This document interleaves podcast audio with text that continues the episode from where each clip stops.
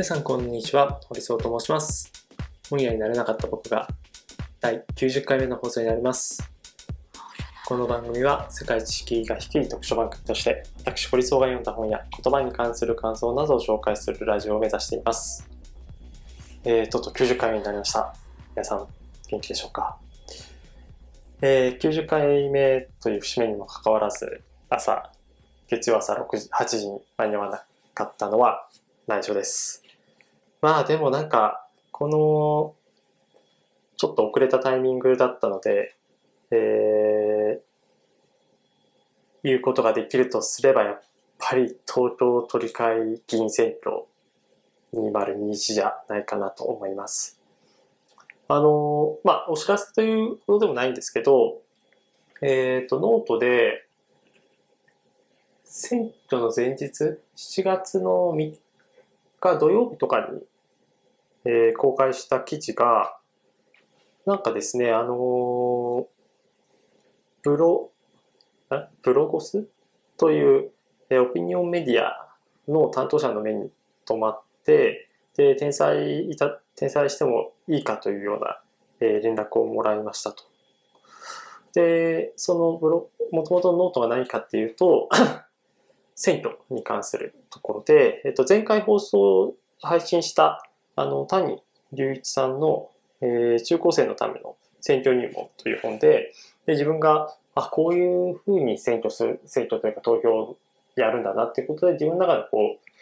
う、まあ、選挙リテラシーっていうと大げさですけど、そこをこう、ぐいっとこう引き上げてくれた本で、それを紹介したんですよね。まあ、もちろんその中高生のための選挙入門っていう本を、えー4月のタイミングで、えー紹介するのは、その、選挙が近づいているタイミングでもあったので、まあそういう、えー4月1日のタイミングで、えーその3日後の、まあ、選挙に向けて、えー何かしら自分でもこうメッセージを発信できないかっていうので、えー本を紹介して、で、ノートでも、えーその本で、えー基本的には、えー現状維持でもいいと思えれば、与党、何かこう変えた方がいいと思えば野党というような基本スタンス。やっぱり選挙って別になんか誰からも、まあ、前回の放送でも言いましたけど、誰からもこう、こういうふうに選挙行ったらいいよってことって教わらないで、教わらなくて、結構やっぱり、まあ、僕もこれまでそうでしたけど、あのー候補者の情報をインターネットでこう調べて、で、えー自分に近しい人にこ、なるべくこう近しい人にこう投票するという。まあ、それは別に間違ってはいないんだけど、あの、よりこう有効な一票の使い方をするとしたら、やっぱりこう指標になってしまったりとか、あるいは、えー、ぶっちぎりでこう当選してしまう人に対してこう投票するっていうのはちょっとこうもったいない。その同じ一票も当落選上ギリギリの人に、えー、一票を投じる。まあ、それはこう議席が複数あったりとかっていう場合ですけど、そういうこう意味のある使い方をした方がいいんじゃないかっていうことをこう載せて、で、それをブログにご転載いただいて、で、あの、ブログスの、まあ、僕もめちゃくちゃ時々こうチェックしてるサイトなので、非常にありがたかったなと思います。で、本当にいいところにも、こう展開、あのー、本当トップページの一番いいところ掲載してもらってすごくありがたかったなという。で、ツイッターとかフェイスブックとかでもそれなりにこう反応とかもあって、そういうのも含めてなんかこう勉強になったなと思っています。で、実際あの、本当東京都議会選挙はもう各地でこう激戦で、あの、選票未満の差みたいなのは、割とこうザラにあったなと思います。目黒区なんかは、あの、議席が3でしたけど、その3位と4位、3位が立憲民主党の方で4位が共産党の方でしたけど、その差がわずか6票、6票差でこう当選。ということで、で、その上のこう公明党の方も同じ1万6000票台かな？で、そんなにこう票数変わらなかった。で、えー投票率がすごく低くて、あの、目黒区はわかんですけど、全体的に42%、とかであの過去2番目に低い水準だったんですけどもしこれがやっぱこう、まあ、基本的にこう組織情報ある人たちは必ず行くので普通にあのなんだろう無党派層でっていう人たちがもっと投票に来たらもしかしたらこう、まあ、公明党ってやっぱりあの支持母体それなりにあったりするのでそこのこう順位がこう入れ替わってたんじゃないかな。まあ、目黒区に関しては。で、同じような感じで、本当にこう各地で、僅差で、えー、辛くも勝ったという候補者もいれば、えー、涙を飲んだという候補者もいて、なんか自分の一票なんかどこに入れていいかわかんないよとか、なんか自分の一票で、なんか、あの、いろんなところの、本当にこう、当選させるべき人が当選逃してしまうみたいなことがあるっていうのどうなのみたいなことを聞くんですけど、まあその記事にも書いた通り、67万円の価値があるので、そこの使い方をどういう意思決定するかっていうのは、まあわから、まあでもこうわからなくていいとは言わないですけど、結局こう一票投じて、で、その後こう4年間、例えば東京都であれば、そのまま4年間東京都に行ったとしたら、その一票がどういうふうにこう使われてるのかっていうのをこうウォッチするチャンスですし、株とかも、僕はあの、金融資産そんな持ってないですけど、やっぱり全く金融資産持ってなかった頃はこう、日経平均株価みたいな気にならなかったですけど、やっぱ多少持つと、その、それがどういう上がり下がりをするかっていうのは結構気になったりするので、それと同じような論理かなと思います。なんか、自分がこう自分ごと化できる状態になっているかどうかっていうのはすごく大事だなと思うので、まあちょっとね、本当今回は天候が悪かったっていうこともあって、投票率はあんまり振るわなかったですけど、あのー、多分秋には衆議院議員選挙が、あのー、全国で行われますので、いろんな方に選挙に行っていただきたいなと思う次第でございます。はい、ということで、えっ、ー、と、今回紹介する本ですが、実はこの本は6月くらいに紹介したかったんですよね。こう内田英二さんのミッドナイトスワンという本です。で、これは、あの、日本アカデミー賞の作品賞もと、最終作品賞を取った、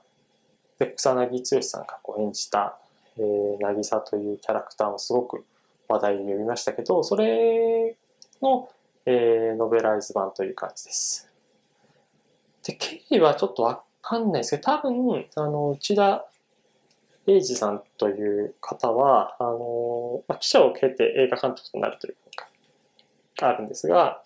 あの、まあ、記者をやっていたので、週刊プレイボーイ記者を経て映画監督になるって書いてあって、割と書くことは全然できると思うんですよね。で、その上で、あのまあ、その本の表紙のところにも書かれてましたけど、作家性を前面に出したオリジナル脚本にこだわり、海外展開を視野に入れた、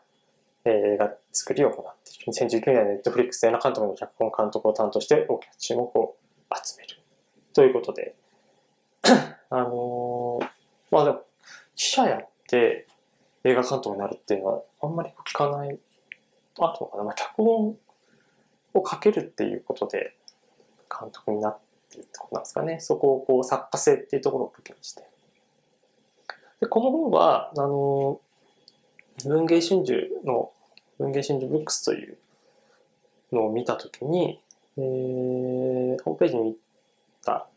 それにこう書いてます。新しい地図として活躍中の草谷剛、そしてネットフリックス映画監督が世界190カ国で同時配信され、大反響を呼んだ映画監督内田英二、二人のタッグによる話題の映画ミッドナイトスワンを内田監督自らが小説家って書かれてるので、多分映画がまずあって、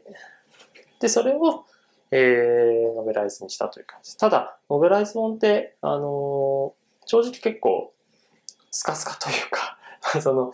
うーん、細かい描写みたいなのは、こう、現実というかその、映画なりドラマなりにこう忠実に描かなくちゃいけないので、あまりその細かい描写とかは避ける傾向というか、ちゃんとこう話の筋だけちゃんとセリフも含めて取るようにするという話ですが、ノベライズ本はですね、内田さんが自ら書いているってこともあって、あの、映画ではこう描かれてなかったこととかもすごく細かく書かれています。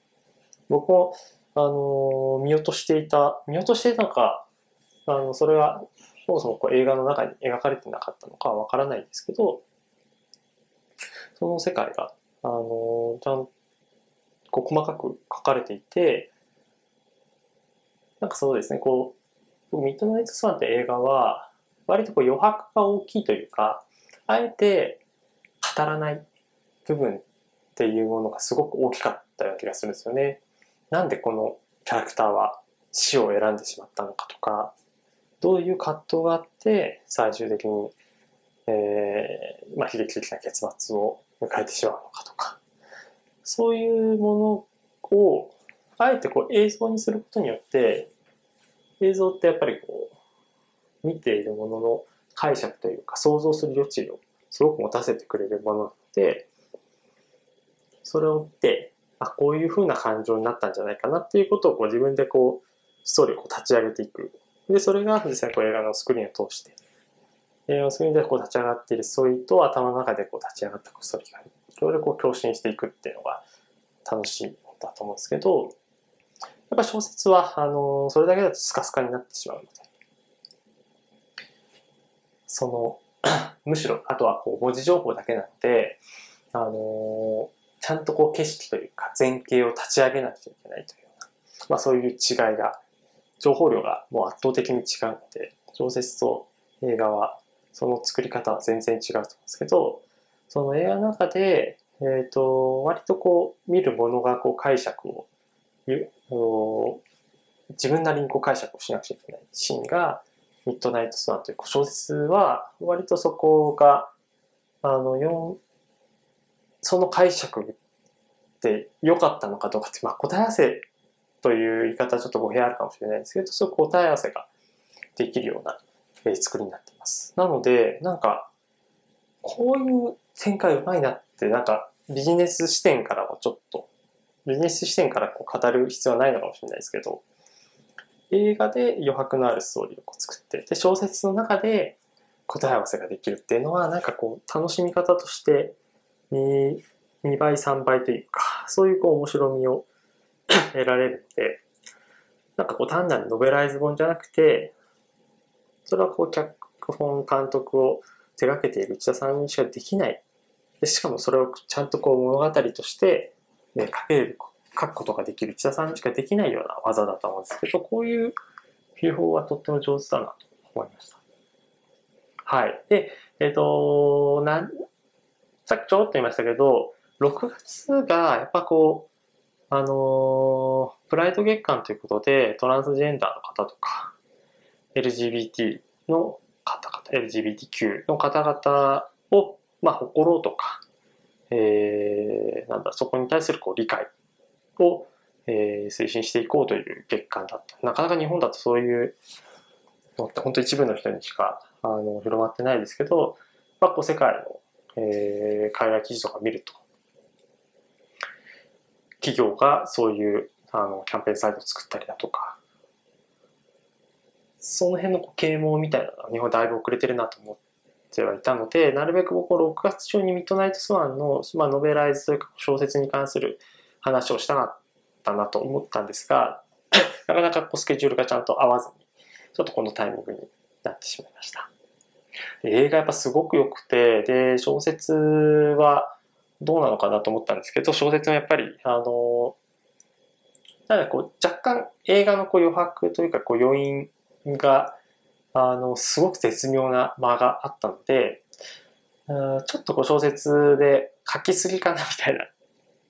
あ、この余韻のまま楽しみたかったなみたいなことは思わなくもないんですけど、このミッドナイトスワンというこう世界観っていうのがちゃんと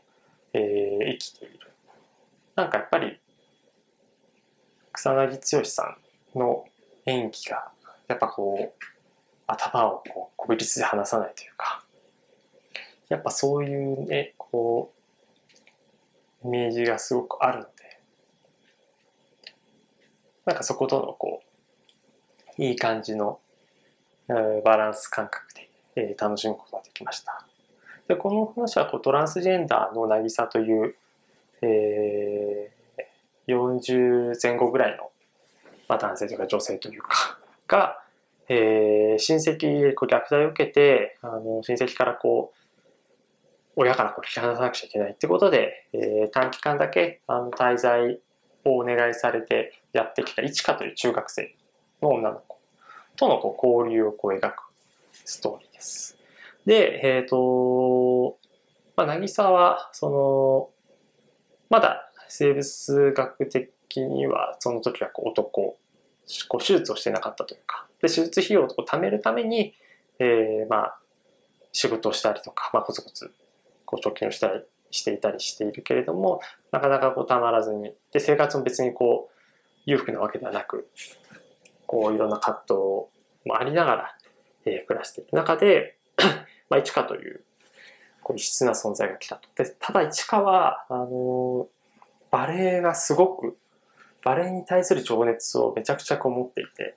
来た当初はバレエのことを全く、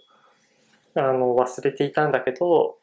たまたまこう、その通っていた中学校から帰る途中にこうバレエ教室を見て、で、バレエの踊ってるのを見て、で、こう体験、えー、入店、入店というか入部を入店？体験入室みたいなのをして、えー、まあ、そこからこう、通っていくわけなんですけど、で、どんどんどんどんこう、結構食べていって。で、そのやっぱり市川という女性、こう、それはこう映画の中でも描かれてましたけど、すごくこう、綺麗というか、もう象徴的なこう、バレエをこう、踊ることができる。なんかもう、才能ってこういうことなんだで、やっぱこう持つもの持たざるもののこの間で、もう本当残酷なまでにその才能がいろんな人のこう人生をこう巻き込んで、えー、狂わせていくという。うん。だから僕は、あの、当然ながらこう持たざる者のとこ立場として、まあ、渚もそうだし、あの、市川の同級生の凛という女の子も出てくるんですけど、あとはまあ、市川のお母さんの沙織、沙織とか、まあそういう人たちの立場で、まあやっぱこう市川をこう見見るというか、そういうこうなんか市川側の立場でこう感情にはできないんですけど、その辺のこう、あ、才能ってめっちゃ残酷だなっていうのを、でもそれでもなんかやっぱめちゃくちゃ美しくて、見るものもこう巻き込んでいくっていうことが、なんかこのミッドナイトスワンでこう書かれて。まあトランスジェンダーっていうのが、あの、船井剛さんがトランスジェンダー役を演じたっていうことが一つ話題にはなったし、あのー、なんでそれに対するこう理解、社会が不寛容である。うん。この、あの、映画の中でも、船井さんのことを化け物っていうふうに言う人がいたりとか、えー、まあ、夜のお店でこう働いている船井さんに対して、うんなんかこうやっぱりこう心ない言葉をかけてくるお客さんがいますよと。で、そこの、まあ、なんだろう。うん。どれぐらいその多様性っていうものを自分ごとができるかっていうことがなんかまあ試されるシーンってやっぱり結構いろんな場面で多いと思うんですよね。多様性って大事だよねってことが言われているけれども、あの、ふとマイノリティな存在が目の前に立って、で、その人たちが、うん、権利をこう、主張していくとか、権利を奪っていくっていう言い方は、あの、あれなんですけど、今までそこまでこう市民権得ていなかった、いろいろなことが、あの市民権得られるようになっていて、だけどこう、パイは限られているというか、自分たちの目の前にいるパイは限られているので、彼らがなんかそのパイをあの取っていくようになっていくと自然とこう目の前にあるパイは少なくなって。そういったことに対してどこまでこう寛容性を持てるかっていうことはなんかやっぱ今問われている気がしもうそれは日本だけでなくて全世界的にこう問われている気がするんですけど。少なくともこのミッドナイトスワンという、えー、映画や小説の中ではそれ自体が、あのー、パイが奪われていくということを良しとしない人たちがやっぱ多くて、そういうこうなんかトランスジェンダーと LGBTQ の視点からも、やっぱこう何かしらのこう啓蒙が必要なんじゃないかという。まあそういう、そうですね、こう啓蒙性というか啓発性というか、が高い作品であることは間違いないなと思います。ただ、そのさっき言った通り、チカという人の才能がこう周りを巻き込んでいく。それは多分周りを巻き込んでいるけれども、なんだろう、あの、狂わされていくというか、ネガティブな方向性もあれば、ある意味そこにものすごくその一かという少女に対して愛をこう注げる人たちも中には出ていって、で、注いだがあまりお金がなくなってしまったりとか、人生が、あの、終焉に向かっていくみたいなことが掘っていたりするんですけど、その辺はですね、やっぱり才能とか愛とか、結構この辺は普遍的なテーマで、えー、語られるモチーフなんですけど、それの一つのあり方を、石田英二さんは、えー、示した小説なんじゃないかなと思います。映画